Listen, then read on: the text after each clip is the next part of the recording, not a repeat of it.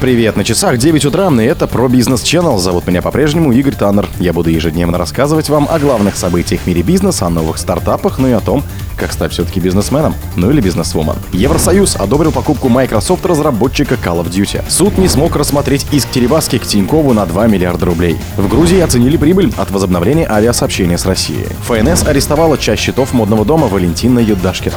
Спонсор подкаста Глаз Бога. Глаз Бога это самый подробный и удобный бот пробива людей, их соцсетей и автомобилей в Телеграме.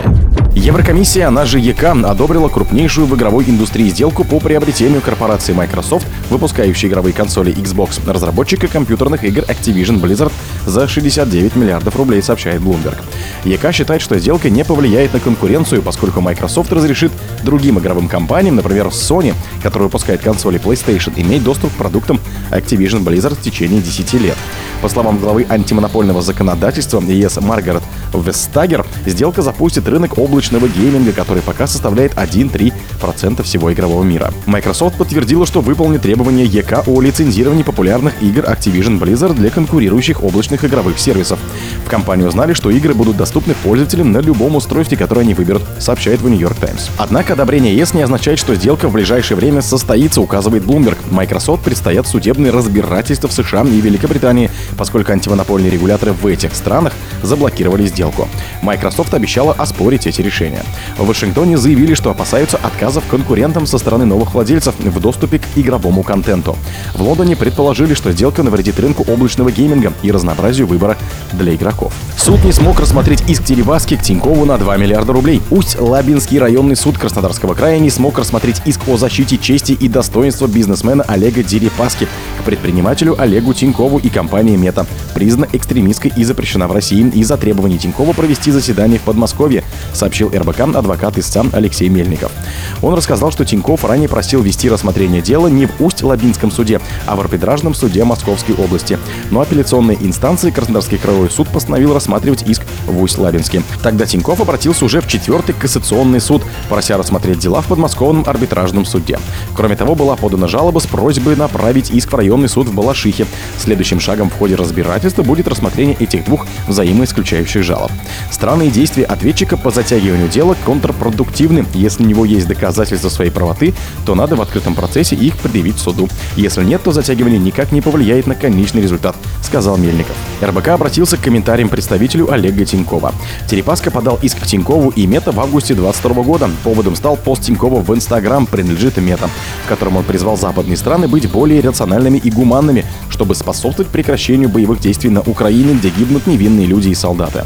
В Тинькофф банке этот пост назвали личным мнением Тинькова и напомнили, что тот не является лицом, принимающим решения в компаниях группы. В Грузии оценили прибыль от возобновления авиасообщения с Россией. Грузия зарабатывает 300-400 миллионов долларов в год за счет туризма благодаря возобновлению прямого авиасообщения с Россией, заявил глава Минэкономики Республики Ливан Диваташвили, передает «Спутник». Министр отметил, что прямые рейсы имеют социальное значение для этнических грузин, проживающих в России.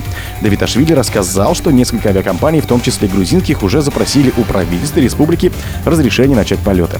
В частности, есть запрос на рейсы в Тбилиси, Батуми и Кутаиси. Борты, которым нет доступа к технической информации, квалифицированному ремонту и обслуживанию, не могут летать в пространство Грузии. Мы разрешим всем компаниям и бортам, которые соответствуют этим требованиям, выполнять рейсы, сказал Давиташвили. В агентстве гражданской авиации Грузии сообщили, что несколько авиакомпаний России запросили разрешение выполнять регулярные полеты в страну.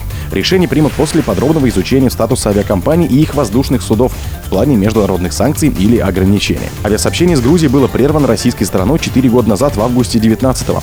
Поводом стали протесты в Тбилиси, прошедшие после того, как во время открытия заседания Межпарламентской ассамблеи православия в парламенте Грузии депутат от КПРФ Сергей Гаврилов сел в кресло спикера. Указ о возобновлении авиасообщения с Грузией подписал 10 мая президент Владимир Путин. В Минтрансе затем сообщили о планах организовать полеты между странами по 7 раз в неделю. ФНС арестовала часть счетов модного дома Валентина Юдашкина. Федеральная налоговая служба, а она же ФНС России, арестовала счета модного дома дизайнера Валентина Юдашкина, умершего 2 мая, следует из данных Спарка.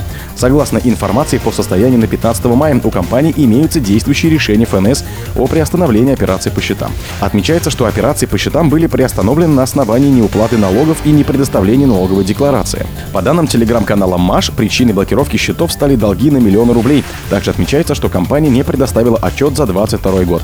Налоговики подготовили все необходимое, наведались в дом моды и арестовали счета компании, отмечается в сообщении. Пресс-секретарь модного дома Юдашкина Полина Шабум заявила РБК, что информация про арест счетов ложная. Дом моды Валентин Юдашкина продолжает работу в штатном режиме. Оба бутика на Кутузовском проспекте и Вознесенском переулке работают также без изменений, заявила она.